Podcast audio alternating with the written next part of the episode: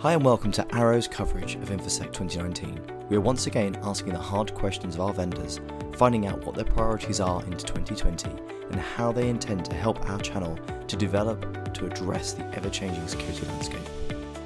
We hope you enjoy this series, and if so, please subscribe.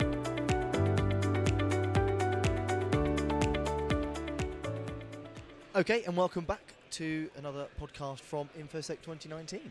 And uh, I'm joined once again by another nCipher, a Peter from nCipher. Um, would you like to introduce yourself? Sure, thank you. I'm Peter Galvin. I run strategy and marketing for nCipher Security. Fantastic. So, nCipher, so we, we had Peter Carlisle on um, yesterday, although for you listeners, that's going to be a good few weeks ago. Listen back if you want to listen back. Um, and Peter spoke about encryption in regards to GDPR and a few other things. Um, but nCipher does more than that, doesn't it? It's also helping people go to the cloud. It's helping people. It's helping IoT. Can we talk a bit more about about that? And, and I'd really like to understand a bit more about how you guys are helping people to feel less threatened, less risk in, in a cloud, well, going to the cloud, and that sort of, that sort of journey um, that still exists for a lot of our customers. Yeah, absolutely. Because um, one of the things that we've found is, uh, you know, customers are at different levels of maturity from a cloud perspective and how they're trying to move to, and go to the cloud. And there's still a lot of reluctance about how people are, are moving to the cloud. And one of the biggest issues is security. And so, do they do they trust the cloud, or do they feel the, the cloud is secure enough? And also, it's about how, what do they do with their existing applications. So, really, what we find is is in that journey, there's kind of two two areas that they look at. One is how do I lift and shift my applications into the cloud, and then how do I, or do I rewrite all my applications and write native applications? And then the security component comes in uh, pretty strongly. And and you know one of the things that they're always trying to do is they're actually trying to se- separate the um, the applications um, and the data from the security. And so, what we've designed and we've worked really hard with uh, with companies is we've designed some cool technologies like bring your own key, for example, or host your own key, which gives uh, enterprises the opportunity to lift and shift their applications, but still maintain control over the keys. And so, when when Peter was probably talking about encryption, he's talking about how you encrypt data and protect that information. Well, one of the things you're doing is the, the big component of that is really being able to have keys or keys are the part that allow you to encrypt and decrypt data. So if you if you can get access to those keys, then you can get that data. So part of what we do is we protect those keys in a hardware security module and keep those keys protected. The other thing that was important about back to BYK, BYOK and HYOK is it actually lets the end user manage and control those keys. So they can manage and control those keys on premise. They can maybe manage or control those keys in a, in a third party, but it keeps the separation from the cloud vendors. So the cloud vendors doesn't have access to both the key and to the data. And so being able to really secure that and manage that is a is a big important part of how customers can go through that lift and shift uh, operation. Yeah, well, because I suppose if the reality is if you encrypt properly, then you could put your data like publicly online, and actually no one would be able to make hide a hair of it. So it kind of makes breaches a lot less risky because you could say we were breached, but all they got was complete and utter gobbledygook. Yeah, um, there was absolutely. no value to the information that was stolen. Um, obviously, we'd prefer not to be breached, but as far as sort of limiting your your brand risk and your brand reputation from people's actual um, sort of information being uh, taken and distributed and sold, um, being able to encrypt is, is super simple way of, of achieving it. Yeah, absolutely. And you know what? Our, our view is, uh, you, you know, I think security people and security managers now take the take the view of we are going to be eh, we're, we're going to be breached. Yeah. So what happens if we're breached? What is the what are the control points of, of how we do that? And so first of all, ha- encrypting data is one of the key components, but sometimes people forget about where the keys are. So a lot of times, if you keep keys in software or you keep them in the the file next to the database, for example, they're easy to find, right? Yeah. So what what you're what you're doing two things is one you're creating and generating very difficult keys to understand and manage from a, a, an attacking standpoint and you're storing those in hardware and that that protects those keys and helps protect the encryption even if the encrypt even if that encrypted file gets out into the wild if you don't have the key, you can't you can't access that. So that's a very that, that the encryption technology has been around for a long time. But one, one of the things you'll find, and you can go on different sites, you'll find that people are encrypting data, but they're also putting the keys right next to the data, so it's very easy to, to get access to that. And even I know that um, probably with Peter, you talked a little bit about GDPR, but if you look into the, the rules on GDPR, there are some statements in there about if you encrypt or tokenize data, and you have a data breach, you don't have the notification requirements or the, the fine requirements associated with it because you've done something to actually protect the data. You've, done, you've been proactive in your ability to protect the information. So that brings me on to my next question then. And you kind of answered it a little bit a second ago. But why isn't everybody well first and foremost why do people's why does people's information still end up out in the wild if it's what you what you said sounds really easy. Um, sounds really simple. You know, uh, albeit it wouldn't be simple to deploy, but it's simple to get your head round as to achieving it and then having your data encrypted, so it doesn't have to it doesn't get stolen and, Yeah. and sold, and you don't have to report. So why is everyone not doing this? Why is this not just the most obvious security or security 101? Yeah, we wonder about that too ourselves sometimes. you know, you really think it, it's encryption. Encryption used to be thought of as being hard, and I think Yeah. that was one of the, the one of the challenges that, yeah, that and plus company it, had. the overhead of, of doing it was was you know added um, you know lag and latency to an application or to a service. So so there was some yeah, there was this belief. reasons. Yeah, there was this belief, and, but now that all that tech, you know, like most technologies, all that technology has accelerated. So you have you have accelerated algorithms, you have you have simplified processes, you have you know you have things like HSMs that have that have continued to go generation over generation. You have native encryption that exists in in databases and in other parts of the parts of the marketplace. So being able to just turn that on has become so simple. So I think it, I think it partially is um, getting people better educated about why they should use and when they should use encryption, Yep. and and getting organizations to understand that you know encrypting your data, whether it's encrypting the data on your laptop or encrypting a data in your database, um, is a fairly simple process, and and being able to generate and manage those keys today is also getting to be an easier process. Um, and so we we recommend, uh, you know, as far as when you're looking at your information, you're looking at your data. You know, some people are saying, "Hey, it's too hard to figure out what is my most sensitive data and what's not my s- most sensitive data." So then the o- other option is just encrypt everything. So Yeah. if you encrypt everything, you've, you've simplified that, that process, and now you've protected your information, and you've prevented it from even even if there is a, a, a data breach and somebody gets a hold of that data, it's still not going to you know you're not going it's not going to get into illicit hands because it's just going to be unreadable or unusable. So if we're talking about um, the sort of reasons why you wouldn't encrypt still.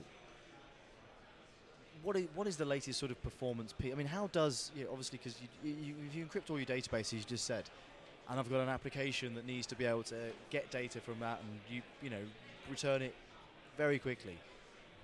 Is encrypt? I mean, would encryption provide an, a sort of a disruption or a, or a latency that would cause me any issues, or is that Well- is that a quite an old-fashioned way of really thinking? That's really an old-fashioned Yeah. way of thinking, and and the other benefit is is that you know what's happened too is you have now crypto accelerators in in laptops and servers and uh, and all kinds of devices um, that accelerate that encryption. You have d- more and better efficient curves, so you, you know more organizations are using elliptical uh, curves, for example, because they're they're faster and easier to use, um, and and they provide a higher level of protection. And you know also processors have gotten so much more efficient that really encryption is not adding any kind of latency or lag or, or deficiency to to those environments. And actually, if you think about it, you're you're using encryption every day. Every time you log on to a website and you see HTTPS on your on your browser, that is an encrypted environment, and you you, you don't see any latency um, No. in, in those environments. So No, and I, and I suppose um, that is pretty ubiquitous across the internet now, Yeah, and yeah. Um, to the point where Google Chrome, if you're not going to a HTTPS site, actually throws an error and says, you know, are you sure you want to go to this yeah, site? you know Which is quite a uh, quite a powerful sort of uh, statement as to why encryption is important.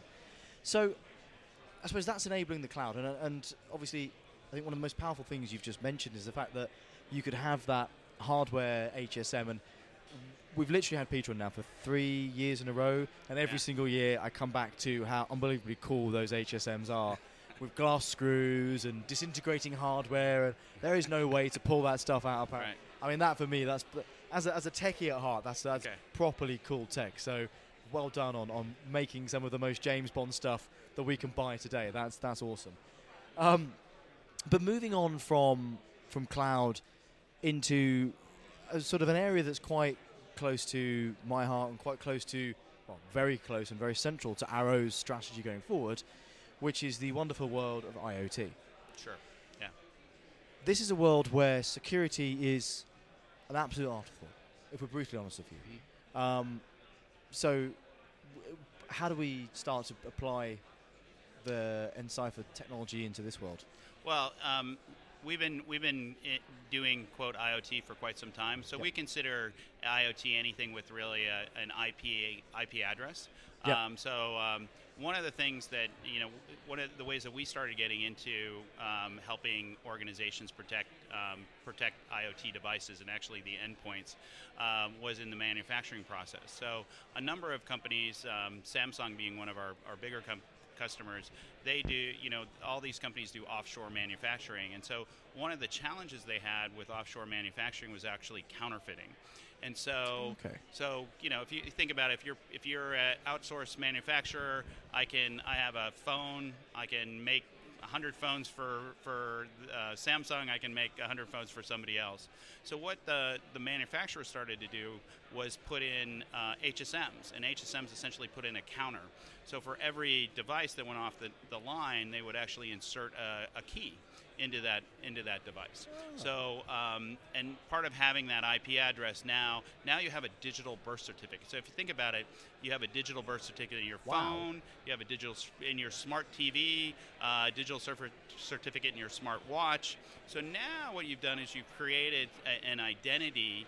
Um, so when you actually turn on that device and boot it up and it connects to the internet and connects to the server, um, that organization can identify oh this is a real authentic device. I see the, the digital birth certificate. I can now do a bunch of really interesting things right? So i can do i can do a whole set of key management. I can i can give it um, certain capabilities or, or um, access or policy controls. And also now i want to download new code to it. So because i have this adjusted key pair i can now decide oh, I can see that this server is a, uh, a, a authentic server. I can now download code. I know that that code is signed by an HSM and protected, and so now I'm not going to download malware to my new That's device. That's very cool.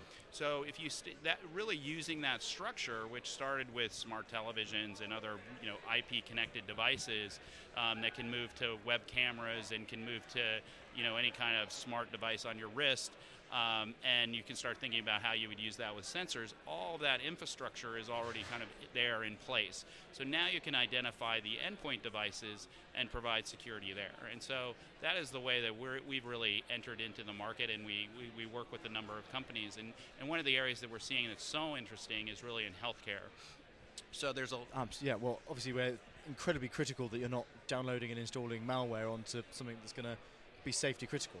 Yeah, absolutely. And so what's happening is that the healthcare industry is developing medical devices. You see them as, you know, you, you see insulin pumps, you see um, breathing machines that are not only are they take-home devices, but they're giving critical data. That, you know, you ha- what's your lung capacity, for example, in the breathing machine, and and it's giving it has patient data in it. So being again able to put a digital birth certificate into that device, and then also being able to encrypt the link going back to the hospital, encrypt the database that the, that information is in, all pre- creates a secure environment in those in those INT uh, environments. And and I think there's you know I think what we're what we've seen in the com- in the the um, the consumer world has been a little lack of doing just basic uh, Yeah. security. You know, so Well, webcams and other things exactly. that have come out. And the problem you've got is you've got the, the device manufacturers who and the OEMs who are building these IoT devices. Their focus is on, you know, the functionality, the aesthetics. Security is a significant afterthought, sadly. Um, so, Yeah, and, and I will sorry, say that companies like Samsung and others are, are starting to build um, in building you know either chips or or platforms that um, these companies can just put into their systems that already have that security component or a digital birth certificate Yeah. in it that they can use and create a key management structure around it. And we've worked with them to do that as well. Because I assume, um, if I'm correct, the way that that would work is that every single um, device having its own, as you say, digital birth certificate, which I think right. is a, a really nice way to contextualize what is a very quite a complicated topic. But by having that, every single device can sign its own custom version of the update. So actually, the update it gets from the server will be completely uniquely signed to that one device in the whole wide world. It could if you wanted to do that, absolutely. And Um, and also if the developer is developing, if, if you're if you're delivering something that already has that digital birth certificate into it into it, you can you know the developer can build a whole different type set of IoT devices, and then really connects to the, the manufacturer's server environment, and then they can update it with a different set of credentials for a specific customer or a specific product area or give it a certain profile, for example. Fantastic. Well, look, Peter, it's been absolutely fascinating talking with you, and uh, yeah, I think the future of our IoT business is uh, is in safe hands. Ah, thank you. Well, thanks for let, thanks for having me join. I no, it. pleasure. Thank you very much. Cheers. Bye. Bye. Thanks for listening. We hope you enjoyed it. Please come back again next week for the next instalment of our exciting coverage from InfoSec 2019. See you then.